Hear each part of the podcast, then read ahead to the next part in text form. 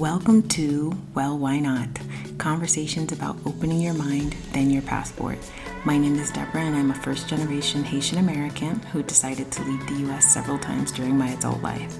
Currently, I live in Quito, Ecuador, where I've been for the past four years. I'd like to share more about my journey with you and invite others who have taken the leap to move away from the familiar, mainly in the form of immigration or expatriation.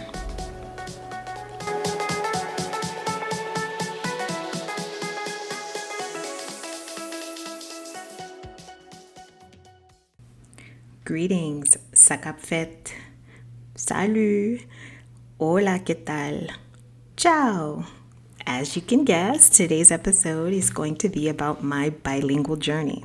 So, in t- thinking about why I decided to learn languages, um, because it is an undertaking, um, it, it, I realized it goes far back, um, far back to being a child who who grew up bilingual. So my first two lang or my maternal languages are English and Haitian Creole. I was speaking Haitian Creole before I learned English, but because I started English so early, I don't have that recollection of you know when I made that switch. I was probably around three years old when I started um, speaking. So it, I think that had a big part of it. I think um, for children who grow up um, in bilingual homes and, and who are, you know, speaking one or more languages uh, from early on, it's not a it's not a leap. Um, there's there's less fear associated with learning another language, and you just you know you've done it, so why not do it again? so for me, in middle school is when I decided to start learning French. And I knew um, by then that I didn't speak it. Um, a lot of, uh, I mean, French is a, an official language of Haiti as well. But like I mentioned in a previous episode, 100% of Haitians speak Haitian Creole, and, and you could find maybe, you know, give or take 15% who speak French fluently. French is taught in schools, um, but it's, you know, it's a, it's I, don't want to say it's Haitian French because I don't think that exists. Um, it's just different. It's not the French that you would necessarily learn in France. So, which is very typical um, of former colonies. And so I knew I didn't speak it. I, you know, when I heard it, even though I spoke, understood Creole, Haitian Creole, I knew when I heard French, I could understand vocabulary, I can understand the gist of a conversation, but I did not understand how to conjugate verbs. Um, I didn't understand, uh, you know, the syntax. I didn't understand. I didn't speak the language. I knew that. So in middle school, I would, I think it was about eighth grade. I said I, I needed an elective, and um, I said, "Oh, I'll, I'll take French." Um, and I really did not at that moment or at that point think that I was going to stick to it. Just like I said, I needed one more elective. It was my, you know, third or final year in middle school and then was moving on to high school. But it did stick. So by and I found it to be pretty easy. The beginning, you know, early lessons and you know just learning the basics of the language. I understood a lot, so I did really well. And I maybe that's why I decided to continue in high school. So ninth grade continued um, and it was a lot of the a lot of repeat so um, it was i think considered like french one um, i don't recall how they were designated back then and so again another easy a and so i continued and then you know sec- 10th grade so sophomore year i'm you know in french two um, or I really I, I know I'm messing this up. I, I don't remember how they how they separated the levels, but I do recall by the time I was going into my junior year, my French teacher said, "Well, you know, you have a really good level. Um, why don't you consider going into AP now? Advanced placement. Advanced placement usually people took their senior year." Because you you could earn university credits for it. But she thought I could handle it. And I was like I don't know.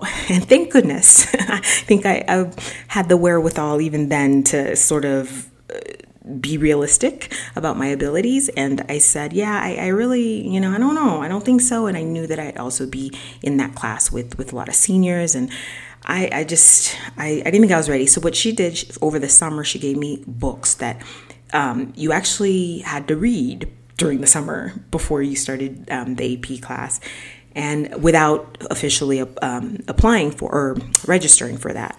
And I, I couldn't get through it. I couldn't even the first book it was it was like a play. I could not get through it. And pretty much the first day first week of junior year i walked in i was like no i need to take whatever comes next before i jump into it. And so by senior year i did. I was i was an ap and it was it was at that point too i realized wow the difference um, in when you're learning a language I, you have your peaks and valleys. So there are moments where you're struggling and you feel like i'm not advancing but those are the moments when you are. And then there's the moments where you plateau and you're like i got this until you get to the moment of challenges again. So i i knew i couldn't read that book that summer but then by the time i was uh, it was my senior year and I, I, I just plowed through it and it was like wow I've learned more than I thought, even though, yeah, I had my moments of challenges, but up until then, I still felt like learning French was easier for me. The pronunciation was easier. Again, I understood a lot of the vocabulary, so what I focused a lot on was the grammar and, and, and all those things, which are not that easy, but I, I think I just having the ability to check off a couple other things because of um, because I spoke Haitian Creole made, made learning French a lot easier. So AP was great too. I mean, I that was again I think taking it and knowing that you were getting college credits for it, you I felt like I had this level of, of the language. Um, so I did that and then by so going into freshman year in college, continued with the French and um, I did get to skip, so I, I got the AP credits, and then I um, I think I started in like sophomore level um, French classes, and again, I think even then I still felt an, a certain level of comfort. I was still learning; there was still a lot of vocabulary, and we we did a lot of um, literature, and then I took a conversational class, which helped a lot too with with feeling comfortable in public speaking, but also you know speaking in um, in a different language. Because sometimes I think I, I would feel self conscious about my ability to to pronounce things, which sounds silly, but I guess you know when you're young, um, I I knew I could pronounce uh, words pretty well and, and very close to, to what a French person could could pronounce, but most of my classmates couldn't. So instead of being proud of that, I felt self conscious about it. Um, no, you know, being able to, or even, you know, in in conversing when we did, you know, those types of practice exercises, I would sort of mute my ability to roll my R's and and all of that. Um, just I don't know. I it, it, was all me. It was all me. I don't think my my classmates would have looked at me differently. Um, but yeah, eventually, um, as I started moving on through my semesters um, and continuing, so every semester I was taking taking um, French, and I think by sophomore year I wasn't sure. I knew I didn't want to major um, in French, but it it almost seemed like why not minor because I was already taking credits. I was, you know, and again, it was that one class where I knew I could it would help my GPA because I always did pretty well. So um, the end of my sophomore year, when um, when I decided to study abroad, um, that was uh, the selling point for my advisor as well. She said, you know, if you, you if you study abroad in France, the classes you're taking will count twice. So you'll get credit for your global studies major and you'll also get um, credit for French. So why not double major? Um, which at that point seemed overwhelming, but when she put it that way, and I didn't have to take extra classes, um, it made perfect sense. So, um, arriving in France, uh, I I think I arrived with the idea that yeah, I speak, I can get around, I can ask for things, and I could, I could. Um, but I do remember um, this was our first month. So our the first month um, was kind of set up differently because one we had to take this like intensive um, language course which was great because whatever your level you were in that class or you know in that in the course that that you know suited your your where you were. And um, and then after the month you would start normal classes. And i think one of the reasons they did that also is at that time uh, the french um, universities would start in october whereas we were coming from the California state um, system, we would start in August. So that month um, just helped you polish. If you already spoke really well, you polished, but none of us did. I mean, all of us learned a lot during those intensive courses. And um, we also were set up in a dorm, which was temporary. So the dorms, again, were empty because French university students hadn't arrived yet. And um, it gave us time to look for housing and, and, and, and whatnot. Um, I re- distinctly remember returning keys. this and this is almost like 20 years later. I had to go return. I found housing. I was very fortunate. Found housing really quickly. So about maybe two weeks in. So I wasn't even in the air a month um, at the dorms. And I went to the dorm office, the, like the person, the administration, and I had my keys and I was ready to return my keys. And I used the wrong verb. I I recall it again because it was such a an embarrassing situation for me at the time because I get there and of course there are other French students who are you know starting to arrive and um, you know asking questions about housing whatnot. So we were probably about seven or eight in in the office. And the woman although I'm standing there I have my keys in my hand and I'm pushing them like she had one of those teller type um, setups. So she was behind like a like plexiglass, but there was a little hole um, where you could, you know, give money or whatever. And I'm like pushing the keys towards her, and all, and I keep repeating, but I'm repeating the wrong verb as like the verb to return something. And she was like, "What?"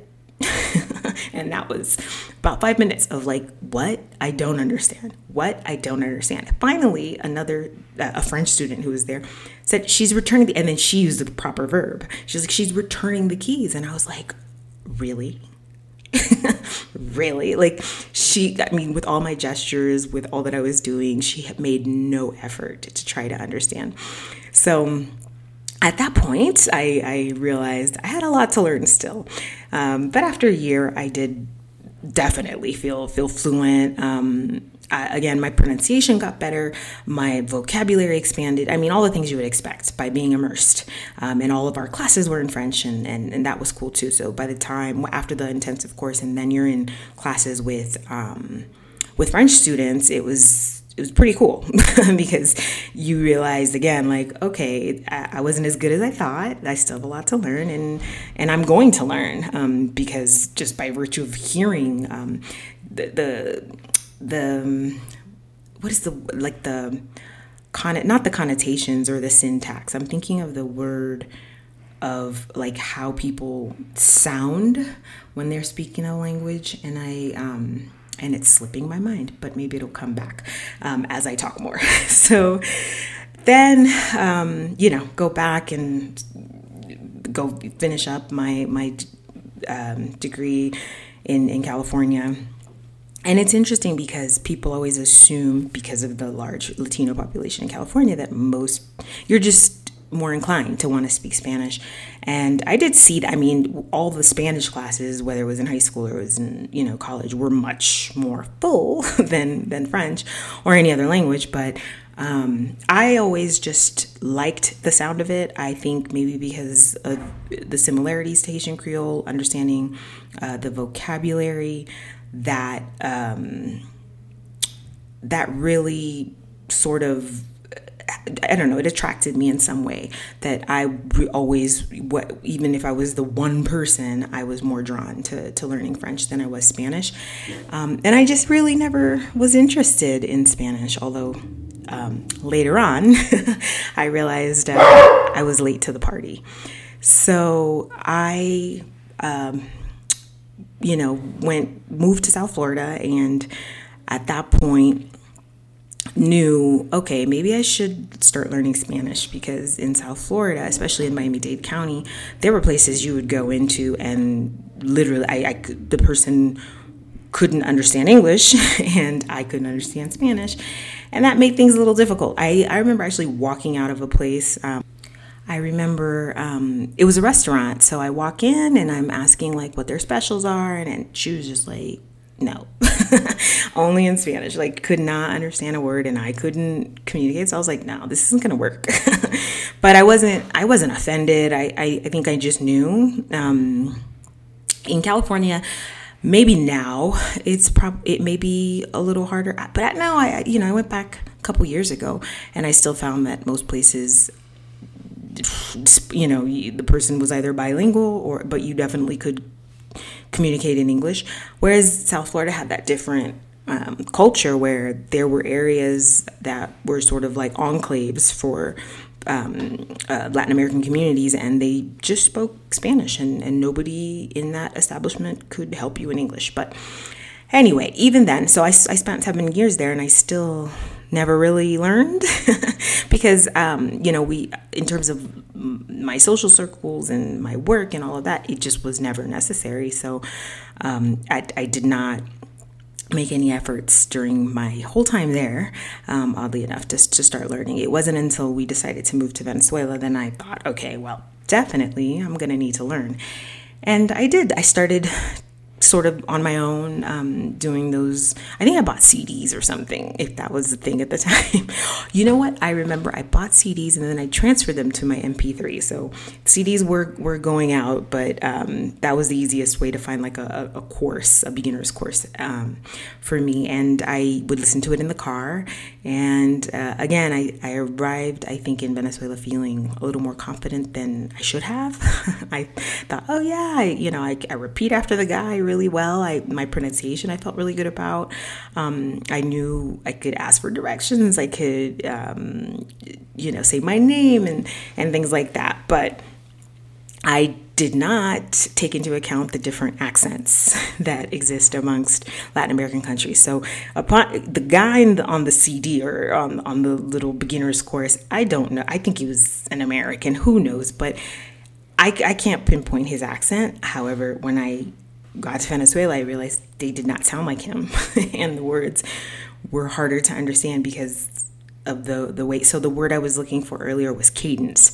So the cadence in which you speak, um, and that changes. So whether even within the same language, you would see, um, you know, you can hear people's. Uh, you know the way their their pitch changes as they say a sentence um, that that can really if especially when you're a beginner it could really keep you from learning or understanding. Uh, so I knew I had to take a course and I wanted to like take a formal course and really, um, you know, put that effort in because I, I was not confident that I was going to be able to, to learn on my own. So I started taking an intensive course and I ended up taking it for two years. So I, I like did the complete thing from start to finish. I was very proud.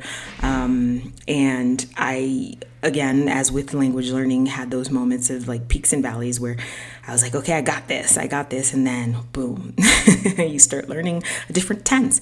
And what I realized during that course also is how beautiful of a language it is because of the verb tenses. So there are a lot of verb tenses to to learn and the conjugations and all that. But the fact that a lot of those tenses are used based on your emotion, that was that was a change for me. Um, it was a challenge, but I ended up finding the beauty in it. I am used to rules. I'm used to okay, when you use this, and then after you know when you start the sentence using this clause, then the following clause is this.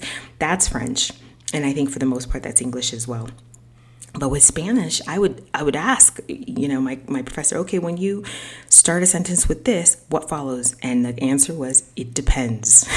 Depends on what you want to convey. It depends on what you're feeling. It and i was like what? So that was a challenge for me because i wanted the rules. I wanted to know this is what i have to memorize and i'll always know when to use it. Until i started speaking more and then i realized the the beauty in in in changing um, your verb tense and having it um, convey a, a, different emotion um, or different um, you know whether you were you know trying to say something was definitive or or something was a maybe or you wanted to be polite about the way you were saying it. I just thought that in the end after when i started using it then it was beautiful. But yeah it was it was a challenge. Now my my one bad experience and i i'm picking these tough experiences because i think despite having them i I, I persevered. I didn't let that experience kind of say, well, or push me to go, well, I don't want to learn this language. These people are horrible. so it's it's I, I don't see it as a, as a total negative. They're they're they were tough for me in the moment, but they're also part of the reason why I, I kept at it and I wanted to get better.